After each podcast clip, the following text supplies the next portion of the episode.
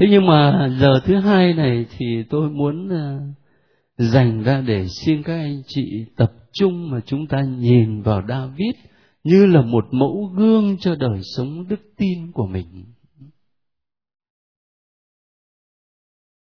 Ta đi từng giai đoạn một.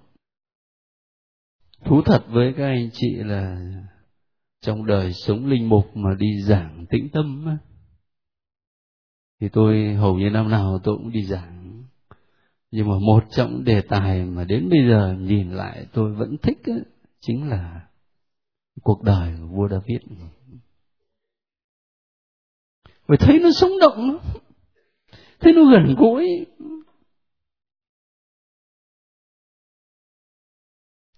Nó gần gũi với kinh nghiệm của đời sống con người. Giờ ta cứ thử đi từng bước người ta thấy. Thứ nhất là tội lỗi xem mình có không? Chưa hỏi đã bảo có rồi. Nhưng mà bây giờ để xem cái tội lỗi của David này làm sao này? Ta lấy cái chương 11 không có nhiều giờ đâu, cho nên là mỗi phần ta đọc một hai câu thôi. Chương 11 mà từ câu 1 cho đến câu 5 thôi. Lúc xuân về, thời mà các vua ra quân vua David sai ông Joab đi cùng với các bề tôi của vua và toàn thể Israel. Họ giết hại con cái Amon và vây hãm Rabba, còn vua David thì ở lại Jerusalem. Vào một buổi chiều, vua David từ trên giường trỗi dậy và đi bách bộ trên sân thượng đền vua. Từ sân thượng, vua thấy một người đàn bà đang tắm, nàng nhan sắc tuyệt vời.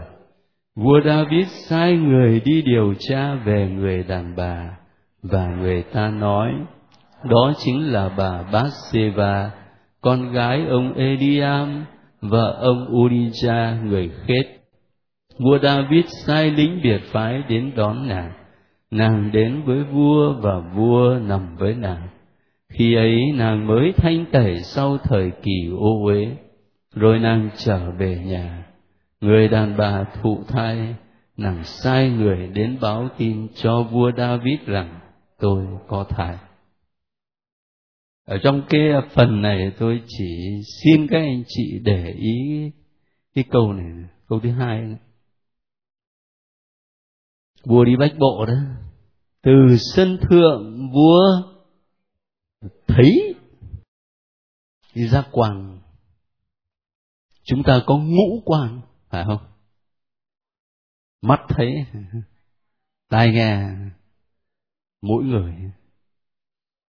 Rồi còn tay, đó. Giác quan giác quan là một cái phương thế để giúp mình mở ra và tiếp xúc với thế giới bên ngoài. Rất là cần thiết.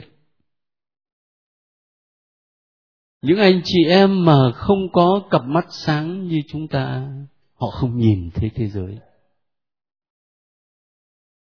Những anh chị em mà bị điếc, thế thì cái sự giao tiếp của họ với những người khác đương nhiên là nó bị giới hạn lại cho nên giác quan rất là cần thiết. Mình tiếp xúc với thế giới. Nhưng mà đồng thời nó cũng có cái nguy hiểm ở chỗ này, là khi mà mình tiếp xúc với những hình ảnh xấu đó, thì cái hình ảnh đó nó đi vào trong tâm trí của mình và nó có thể trở thành nguồn cơn cám dỗ. Thấy rõ ràng David thấy mà là thấy một người phụ nữ đang tắm Giá mà thấy bà ta mà bà ta đang ờ, quốc đất thì lại đã là đỡ chuyện. Thấy người ta đang tắm thì nó mới ra chuyện. Thấy không? Thế bây giờ mình tưởng tượng đến cái thế giới ngày hôm nay của mình đi, thế giới của internet. Biết bao nhiêu hình ảnh. Anh chị có kinh nghiệm rồi. Mà đến một thời đó là internet free, tức là không có mất tiền, cứ việc vào thoải mái. Nhưng mà khi người ta cho mình vào miễn phí như thế đó thì người ta tìm mọi cách người ta quảng cáo. Tôi chả giấu giếm gì, tôi là linh mục khi tôi sống ở bên mỹ, tôi cũng vào internet free để khỏi mất tiền nhưng mà rất là khổ sở vô cùng, bởi vì mỗi lần mình vừa mới vào thì xin lỗi đã thấy một cái hình. Toàn là những người nghèo chả quần áo gì. Đấy. Trong một cái thế giới mà mình không muốn nhưng mà nó tấn công mình thường xuyên. Bên cạnh đó là phim ảnh. Biết bao nhiêu hình ảnh dung tục và đấy, tất cả những cái hình ảnh đó, nó đi vào trong tâm trí chúng ta. Và nó rất có thể trở thành nguồn cơn cám dỗ. Như david vậy. Có một lần, một bạn thanh niên hỏi tôi bằng, thưa cha, con xem phim sách có tội không ạ? Thế tôi mới nói với anh bạn đó là tôi thì tôi không có trả lời là có tội hay là không có tội. Nhưng mà bây giờ tôi hỏi bạn thế này này. Thế bây giờ bạn xem xong cái cuốn phim đó, bạn có ngay lập tức là quên không? Hay là vẫn nhớ lai rai? Đấy, cái đó mới là cái quan trọng nhá. Ai dám nói với tôi là xem xong một cái là quên ngay. Không có ai quên mà nhớ không chỉ lai rai đâu, hơi nhiều. Và từ cái nhớ đó nó dẫn đến cái gì? Đấy, hành động tội lỗi. Đừng có chuyện trả lời là tội là không tội, phải thấy cái chiều dài của nó. Nguy hiểm là cái chỗ đó. Chính vì thế mà lời khuyên của những nhà đạo đức từ xưa ngày hôm nay người trẻ có thể coi thường, nhưng thực sự vẫn có giá trị lắm. Đó là phải giữ gìn ngũ quan, đặc biệt là con mắt. Cửa sổ linh hồn. Chứ còn là mình lại cứ thoải mái để mà thỏa mãn những đòi hỏi của giác quan biết bao giờ cùng. Biết bao giờ cùng con vật nó chỉ hành động theo bản năng thôi. Còn con người chúa ban cho có trí khôn sáng tạo, thì lại sáng tạo nó đủ thứ chuyện linh tinh. Cho nên một đoạn văn rất là ngắn và tôi chỉ để ý có một động từ thế là thấy đó là mục đích là các anh chị quan tâm cái này. Cho mình và cho cả việc giáo dục con cái nữa. Ở đây là nhiều bậc cha mẹ lắm đây này có một lần tôi đã nói rồi đấy, thời đại internet này. Ngay ở bên mỹ bây giờ là nhiều gia đình, người ta không còn để cho những đứa con nó dùng internet riêng trong phòng nó nữa. Thói quen của họ là mỗi đứa con có một phòng riêng. Bố mẹ vào là phải gõ cửa đàng hoàng nhé, để tôn trọng nó. Người ta vẫn có phòng riêng cho con nhưng mà nguyên cái chuyện là computer đó, máy tính đó, để sử dụng, người ta để ở ngoài phòng khách, hoặc là cái phòng học chung, gia đình. Để làm gì? Để có thể kiểm soát được. Internet lợi lắm và cũng hại vô cùng.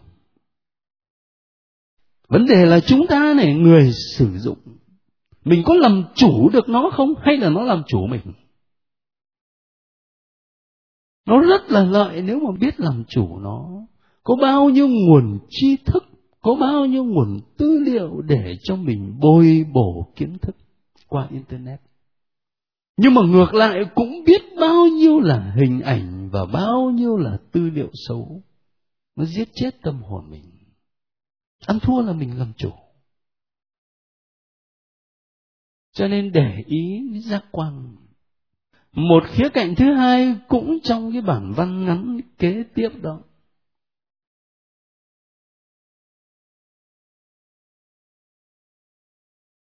Chúng ta đọc đến câu thứ năm. Bây giờ từ câu sáu cho đến câu chín.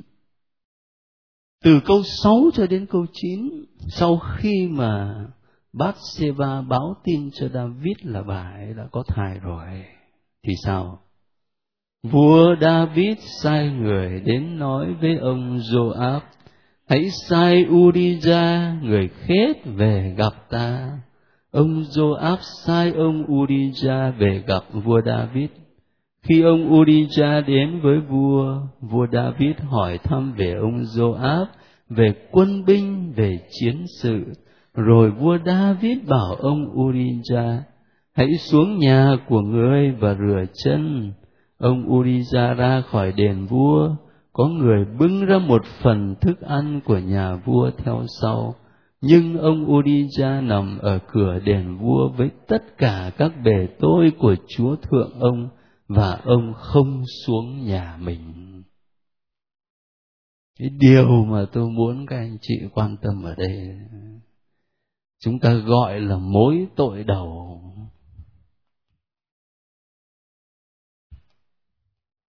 thế nào là mối tội đầu? Đấy. Đó là cái thứ tội mà khi mà mình vướng vào là từ đó nó dẫn đến vô vàn cái thứ tội khác. Ông David, ông ấy đã vướng vào cái tội là ngoại tình với bà Bathsheba mà bây giờ là có thai rồi, có tăng chứng rồi nhà vua mà lại linh tinh với lại bà vợ của một viên tướng của mình thì còn danh tiếng gì nữa? Danh dự ở đâu nữa? Thế là anh bắt đầu anh phải tính thôi. Từ cái tội đó nó dẫn đến cái gì? Gian dối. Trước hết là gian dối đã cho triệu ông tướng từ mặt trận trở về, thăm hỏi thịnh tình lắm. Người này làm sao rồi mặt trận thế nào? Nhưng mà đấy đâu có phải là mục đích chính, phải không? Đánh bài lờ vậy thôi. Còn cái mục đích chính là làm sao? Để đãi cho anh một bữa cơm thiệt là ngon, rồi cho anh về nhà ở với vợ con ít ngày nghỉ ngơi cho nó thoải mái mà nếu anh đã về nhà anh nghỉ ngơi ít ngày rồi anh trở về mặt trận vợ anh ở nhà có bầu thì bố ai mà biết được? Giỏi vậy. Không chừng mình nhưng còn giỏi hơn.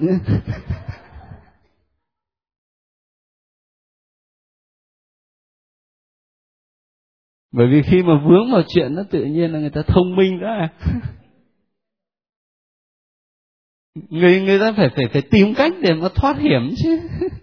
Người ta thông minh ra. Ấy mối tội đầu đó thấy không? Nó dẫn đến là gian dối. Nhưng mà ta đọc thánh kinh thì thấy tội nghiệp cái ông tướng này ông ngay thẳng quá sức ông ngay thẳng quá vua cho về nhà nghỉ với vợ con mà ông ấy lại nặng lòng với chiến binh ngoài mặt trận nhất định không về. Lại cứ ngủ ở sân nhà vua. Giá mà chịu khó về ở với vợ thì còn sống. Mà lại cứ ngủ ở sân nhà vua cho nên mới đến cái giai đoạn thứ hai là là giết thôi giết người thôi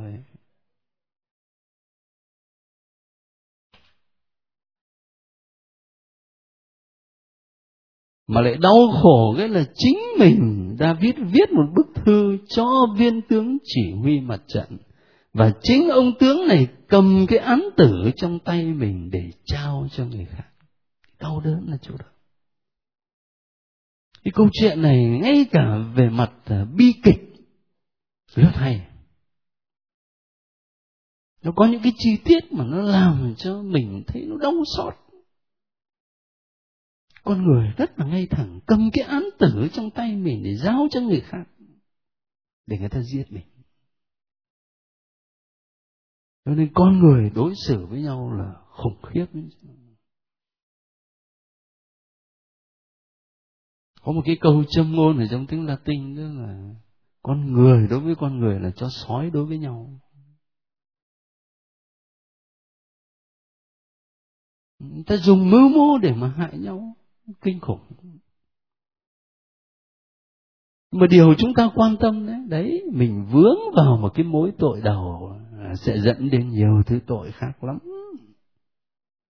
Và tôi nghĩ rằng đây không chỉ là chuyện của thánh kinh, mà là chuyện của đời thường.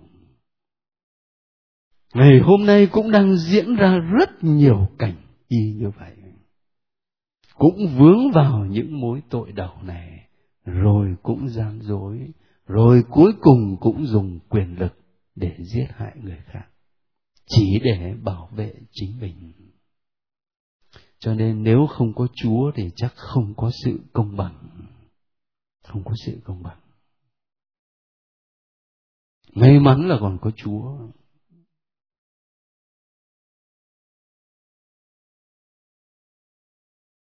Thế thành thử ra ta mới đi cái bước kế tiếp này sau khi nói đến tội lỗi của David mình nói đến lời Chúa ở chương 12 đó ngay câu đầu tiên của chương 12 thì sách Samuel viết thế này. Đức Chúa sai ông Nathan đến với vua David. Cho nên các anh chị để ý nhá, ở đây này. Lời Chúa đấy, nhưng mà lời Chúa qua qua ngôn sứ, ta tạm gọi là qua một con người cụ thể. Qua một con người. Chứ không phải là Chúa hiện ra với mình ở trong giấc mơ rồi Chúa nói trực tiếp. Nhưng mà Chúa sai người của Chúa đến. Ở trong cuộc sống của mình giống ý như vậy. Chúa sai người của Chúa đến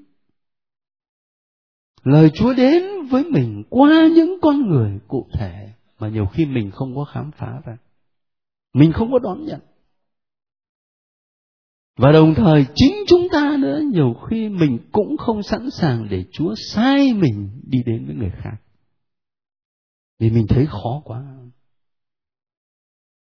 Ví dụ đây này, ngôn sứ natan đâu có phải đi gặp người thường đâu. Đi gặp vua David mà đâu có phải để nói lời chúc tụng đâu. Để nói lời, lên án. Quyền bính ở trong tay nhà vua. Bây giờ ông đến ông nói những cái lời mà ngược với ý của nhà vua đó. Ông có bảo đảm mạng sống của ông còn nguyên không? Thấy không? Cho nên là mình đọc thoáng mình không có thấy gì hết. Ngồi lại, đặt mình vào tâm trạng của vị ngôn sứ. Trong cái hoàn cảnh như thế, mình mới thấy can đảm và chính chúng ta là nhiều khi không dám đáp lại lời mời gọi của Chúa để đi làm ngôn sứ bởi mình sợ và cái hay nhất là ở chỗ này, cái cách mà ngôn sứ Nathan công bố lời Chúa. Cái phần này thì chúng ta nên đọc, nó hơi dài một chút, từ câu 2 cho đến câu 10. Nên đọc lại một chút để thấy rõ hơn. Thế Chúa sai Nathan đến với vua David thì sao? Ông vào gặp vua và nói với vua, có hai người ở trong cùng một thành, một người giàu, một người nghèo. Người giàu thì có chiên dê và bò nhiều lắm, còn người nghèo chẳng có gì cả. Ngoài con chiên cái nhỏ độc nhất ông đã mua. Ông nuôi nó nó lớn lên ở bên ông cùng với con cái ông. Nó ăn chung bánh với ông, uống chung chén với ông, ngủ trong lòng ông. Ông coi nó như một đứa con gái.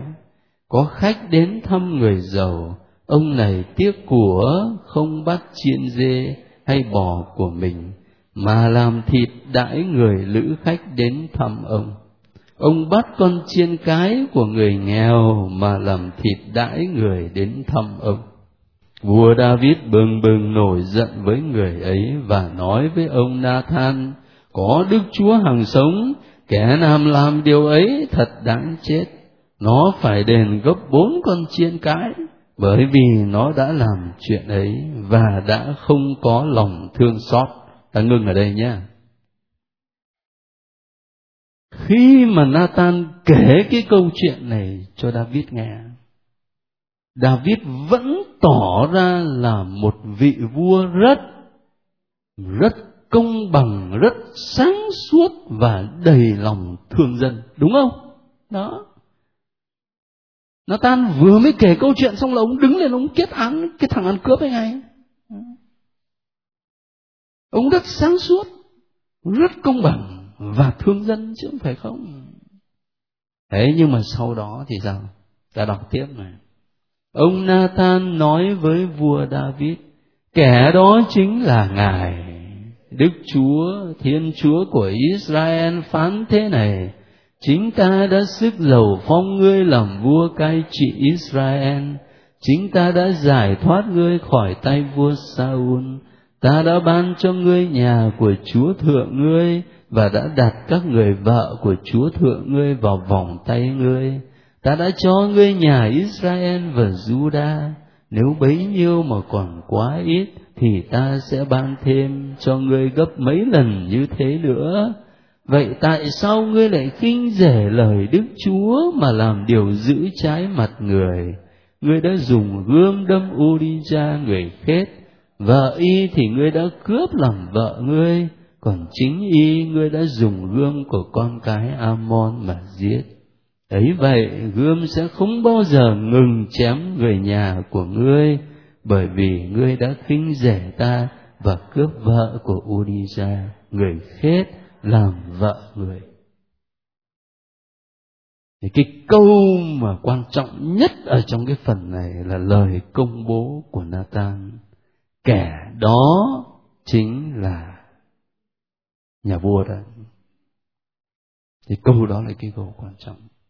Và cái câu đó giúp cho chúng ta ở điểm rất cần là thế này. Mình đọc lời chúa, mình nghe lời chúa. Nhưng mà mình cần phải cá nhân hóa này và nội tâm hóa này. Còn nếu không thì lời chúa không có ích gì cho mình. Các anh chị thấy rõ không? Đấy, Nathan công bố lời chúa đấy. Nó có chạm gì đến cuộc đời của David đâu. Ông ấy chỉ nghĩ rằng cái câu chuyện đấy là của cái thằng ăn cướp nào ấy. cho nên ông ấy lên án rất công bằng, rất sáng suốt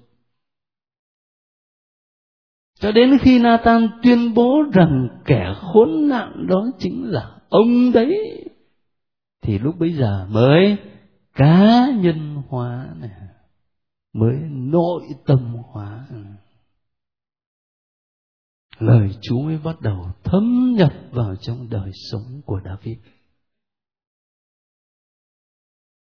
Các anh chị và tôi cũng có thể đọc lời Chúa theo cái kiểu phân phớt bên ngoài thế nên là cứ coi như là chuyện cổ tích ấy, chuyện ngày xưa không quan nhập gì đến mình. Thành thử ra là mình đọc lại Chúa thôi cái quân du rêu này xong rồi nó độc ác thế mà nó lại đánh đập chúa tôi thế này mua cái Juda này xong rồi nó lại độc ác bán cả thầy ba mươi đồng bạc thế này quên mất cái câu là người đó chính là chính là con. Bao giờ mình cá nhân hóa, mình nội tâm hóa lời chúa, thì lúc đấy lời chúa mới thực sự chạm vào trong trái tim của mình, trong cuộc đời của mình. Đó là điều hết sức cần thiết. Thế cho nên ở đây, phải cùng nhau mà hát lại cái bài này trang 40 nha rất quen, nhưng mà là để nhắc nhớ. Bài rất là quen mà chúng ta hát câu thứ hai nha xin cho con biết lắng nghe lời ngài dạy con trong cuộc sống. Xin cho con biết lắng nghe lời ngài từng theo bước đời con xin cho con biết sẵn sàng chờ đợi và vâng nghe theo chúa. Xin cho con biết sẵn sàng thực hành lời Chúa đã truyền ban lời Ngài là sức sống của con, lời Ngài là lời ngài làm chưa chan hy vọng. Là đường để con hàng dõi bước lời ngài đâm chứa niềm vui. Trọn vẹn ngàn tiếng hát đầy vơi. Lời ngài đổi mới cho cuộc đời. Lời ngài hạnh phúc cho chân ai bao giờ mà ta cá nhân hóa và nội tâm hóa lời Chúa đó, thì lúc đấy lời Chúa mới thực sự là đổi mới cho cuộc đời. Chứ còn nếu không thì mình cũng có đọc đấy, nhưng mà lời đó vẫn ở bên lề cuộc đời của mình, chứ không có thể nào đổi mới cuộc đời.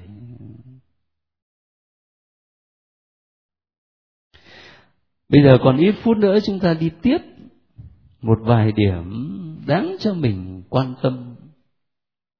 Thế sau khi mà David nghe ngôn sứ Nathan công bố như vậy thì thái độ của ông làm sao? Chúng ta để ý cái câu 13 cái câu 13 đó David bày tỏ lòng sám hối. Bấy giờ vua David nói với ông Nathan, Tôi đắc tội với Đức Chúa. Ông Nathan nói với vua David về phía Đức Chúa, người đã bỏ qua tội của Ngài, Ngài sẽ không phải chết. Thế nhưng vì trong việc này, Ngài đã cả gan khinh thị Đức Chúa, nên đứa trẻ Ngài sinh được chắc chắn sẽ phải chết. Rồi ông Nathan trở về nhà. Để ý cái câu David nói tôi đắc tội với Đức Chúa. Ông ấy không nói là tôi đắc tội với ông Uriah. Ông không nói là tôi đắc tội với dân Israel bởi vì tôi làm vua mà tôi làm gương xấu như vậy. Nhưng mà ông ấy nói tôi đắc tội với Chúa. Các anh các chị đi xưng tội đó thì xưng tội với ai? Đấy, thấy không? Hỏi là tại sao người công giáo phải đi xưng tội? Tôi có đi ăn cắp là ăn cắp của người khác chứ. Tôi có xúc phạm đến chúa mà tôi phải xưng với chúa. Tôi có phạm tội dâm dục đi nữa là tôi phạm với người khác chứ. Tôi có phạm gì đến chúa mà tôi phải xưng với chúa. Dạ thưa không? Tôi đã đắc tội với đức chúa. Bởi vì chính chúa ban cho mình cái hiện hữu này. Chính chúa ban cho mình cái hình hài này chính Chúa ký một cái giao ước yêu thương với chúng ta và chúng ta đồng ý ký kết cái giao ước yêu thương đó. Cho nên bất cứ khi nào mình vi phạm cái giao ước yêu thương ấy thì là mình xúc phạm đến chính Chúa.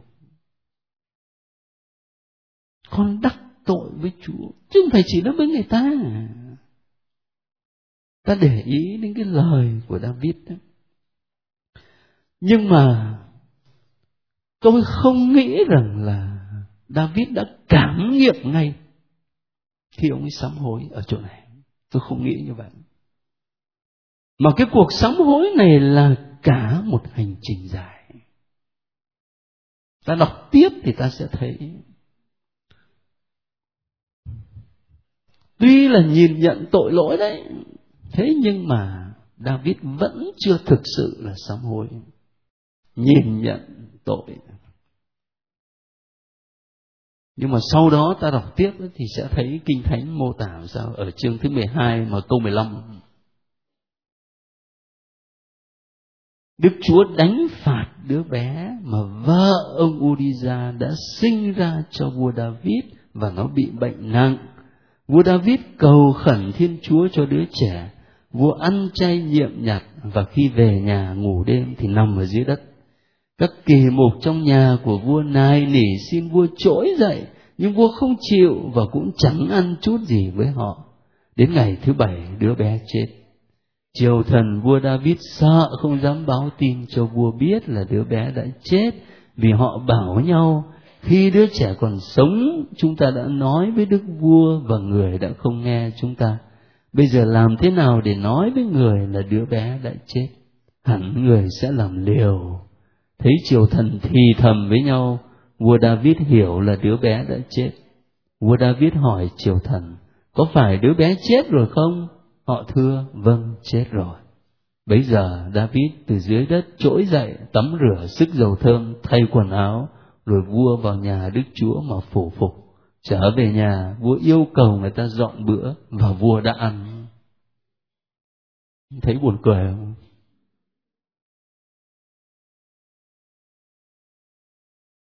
Thì lúc mà nó còn sống thì làm sao?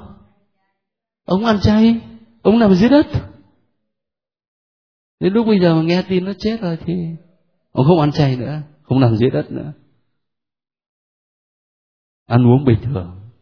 Tại sao vậy? Đây này, ông ấy lý luận ở dưới này nè.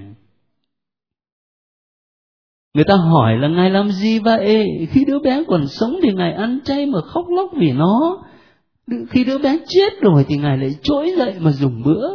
Vua trả lời là, Bao lâu đứa bé còn sống, ta ăn chay và khóc lóc, vì ta tự bảo biết đâu Đức Chúa sẽ thương xót ta và đứa bé sẽ sống. Bây giờ nó chết rồi thì ta ăn chay làm gì? Hỏi rằng ta còn có thể làm cho nó trở lại được không? Ta đi đến với nó chứ nó không trở lại với ta. Tức là ngày trước đó là ông ấy ăn chay là ông có tính toán. Phải không? May ra chúa động lòng thương chứ hỏi thật nhé, thỉnh thoảng ăn chay có tiếng không? Đấy, tôi bảo là ông đã viết được cũng gần với kinh nghiệm cuộc sống của chúng ta lắm. Nhiều khi mình ăn chay hãm mình mình làm việc này, việc kia nói ra hay là không nói ra, nhưng mà cũng ngầm tính với chúa đó. Cái kiểu là con dâng cho chúa cái này thì chúa liệu đấy nhá. Gửi gửi cái khác về. Nó có tính toán ở trong có trao đổi nhất là lại sống đạo ở thời kinh tế thị trường nữa thì mọi sự đều là trao đổi cả. Bây giờ đứa bé nó chết rồi, thế là thôi, anh chẳng ăn chay nữa. cho nên tôi không nghĩ là ở chỗ này mà David đã cảm nhận cái tâm tình sám hối thực sự. Chúa vẫn gửi hình phạt đến. Trước mắt là mình thấy hình phạt đứa bé đã chết này, thấy không? Sau đó hình phạt khủng khiếp hơn nhiều là cái câu chuyện của anh chàng Absalom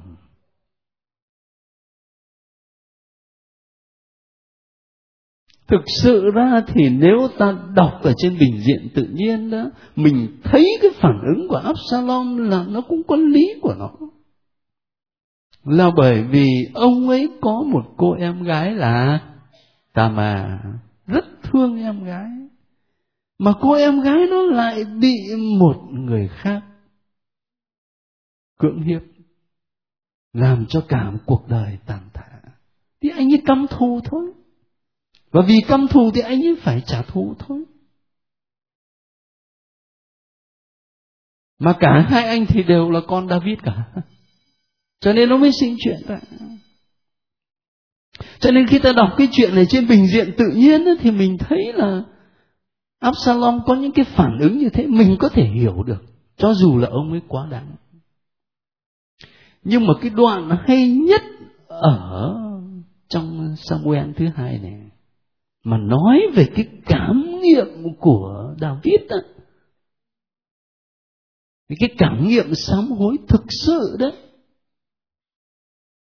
nó là ở chương thứ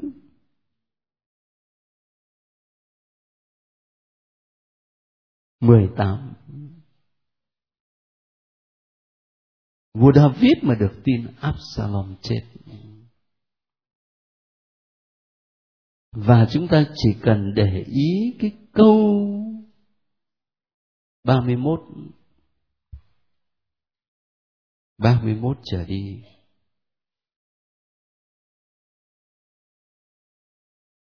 Bấy giờ người cút đến, người cút nói, xin Đức Vua là Chúa Thượng, thôi nghe tin mừng. Hôm nay Đức Chúa đã phân xử để Ngài thoát khỏi tay tất cả những kẻ đứng lên chống lại Ngài. Đức vua hỏi người cút, cậu Absalom có được bình an không? Người cút trả lời, ước chi các kẻ thù của đức vua là chúa thượng tôi và mọi kẻ đứng lên chống lại ngài để làm hại ngài đều phải chung một số phận như cậu ấy vua david run rẩy đi lên lầu trên cửa thành và khóc. Vua vừa đi vừa nói, absalom con ơi con ơi, absalom con ơi, phải chi cha chết thay con? Absalom con ơi con ơi. Cái đoạn này là cái đoạn mà cảm động nhất, mà sâu sắc nhất và chỉ đến lúc này này thì David mới khám phá ra được khuôn mặt đích thực của Thiên Chúa và đồng thời cũng chỉ lúc này thì David mới sống cái lòng sám hối thực sự. Tại sao vậy? Là bởi vì cái anh Absalom này này, một đứa con ngỗ nghịch đến cái độ mà nó dấy lên chống vua cha và khiến vua cha phải chạy trốn vào trong hoang địa. Và khi nó chiếm ngôi rồi, thì nó đem hết tất cả những tỳ thiếp của vua cha ra. Nó dựng hẳn cả một cái chướng ở ngoài trời để nó ăn nằm với người ta. Thì có phải nó sỉ nhục vua cha đến cỡ nào? Vậy mà đến khi các tướng lĩnh của david cất quân đi để đánh absalom để giành lại ngôi báu cho david, thì david lại chỉ nài xin có một điều là xin nhẹ tay với thằng absalom, con ta. Rồi sau đó đó, ông ấy ngồi ở nhà và ông ấy đợi chờ tin từ ngoài mặt trận về. Thì khi người ta về đó thì ông ấy không hỏi là ta thắng hay là ta thua mà ông ấy chỉ hỏi có mỗi một câu là, thằng Absalom con ta nó ra sao? Đấy, và đến khi mà người ta báo tin là chết rồi, thì đây này ông thốt lên cái câu tuyệt vời. Absalom con ơi, ước chi cha chết thay cho con. Ở trong trong hội trường này có rất nhiều người làm cha, làm mẹ chắc là cũng có cái tâm tình như vậy đối với con cái của mình, kể cả những khi mà nó ngỗ nghịch. Và chính cái khi mà David cảm nhận được cái tình thương của một người cha dành cho đứa con, dù nó tội lỗi, dù nó ngỗ nghịch như thế nào đi nữa, đến nỗi mà muốn chết thay cho nó, thì lúc đấy ông ấy cũng khám phá ra được tấm lòng của thiên chúa là cha. Thiên chúa muốn chết thay cho ông ấy, dù ông ấy là tội lỗi. Và đối với chúng ta ngày hôm nay thì mỗi một lần nhìn lên Chúa Giêsu chịu đóng đinh trên thập giá là mỗi một lần chúng ta nhớ lại cái câu này. Con ơi cha chết thay cho con. Cái đỉnh cao ở trong câu chuyện của David nó nằm ở đây và là một bài học đức tin hết sức là sâu sắc cho chúng ta. Thì sự sám hối chỉ thực sự có sâu sắc và chân thành khi ta không chỉ quay nhìn lại tội lỗi của mình, nhưng là khi ta đặt cái tội lỗi ấy vào trong lòng thương xót của thiên chúa. Khi ta khám phá ra lòng thương xót của thiên chúa và ta nhìn tội lỗi của mình trong tấm lòng thương xót đó.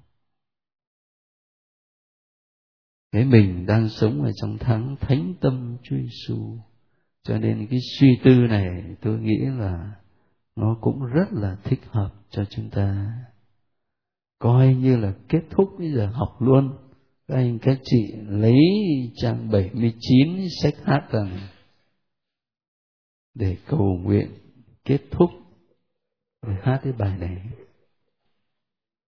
Trang 79 mà số 1 1 5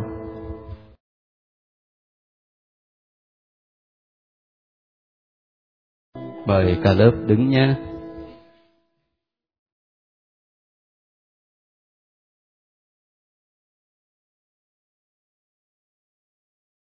Thì chúng ta đã tìm hiểu về vua David không phải chỉ như là một ừ, bài học lịch sử, mà điều quan trọng nhất đó là để cho mình soi bóng chính khuôn mặt tinh thần của mình ở nơi David. Mỗi người chúng ta dành một chút thinh lặng đặt mình trước mặt Chúa.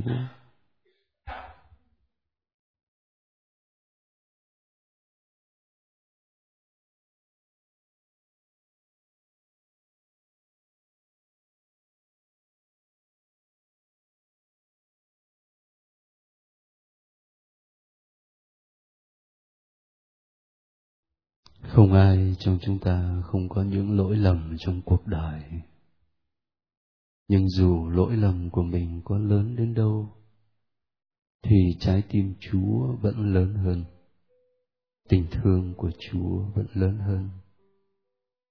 Xin chúa giúp cho chúng ta biết đặt tội lỗi của mình trong trái tim yêu thương của người để có can đảm mà trở về, can đảm mà đổi mới cuộc sống của mình mỗi ngày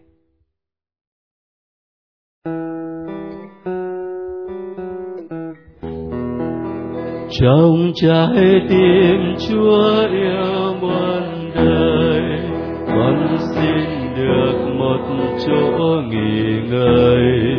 Nhỏ bé thôi, nhỏ bé thôi, như nước mưa tan trong biển khơi.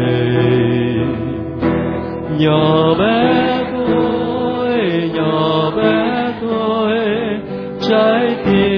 con trong trái tim người, nhỏ bé thôi, nhỏ bé thôi. Là tình con trong khối tình người. Trái tim hồng thiên chúa, trái tim người cha, mãi muôn đời yêu dấu chúng con gần xa. Hàng năm đời con sống chưa chan lời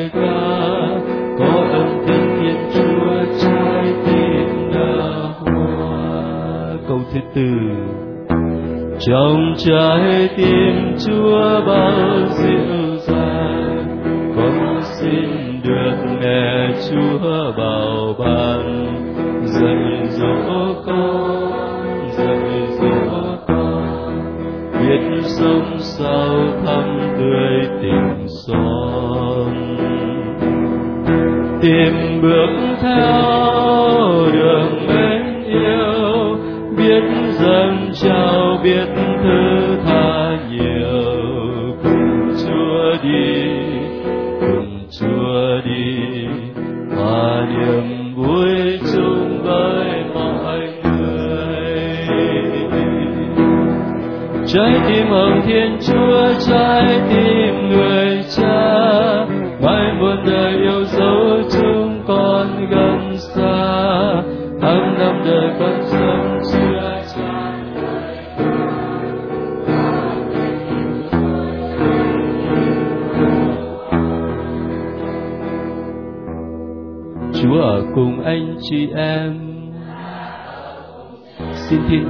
toàn năng là Cha và Con và Thánh Thần, ban phúc lành cho anh chị em. Chúc anh chị em về bình an.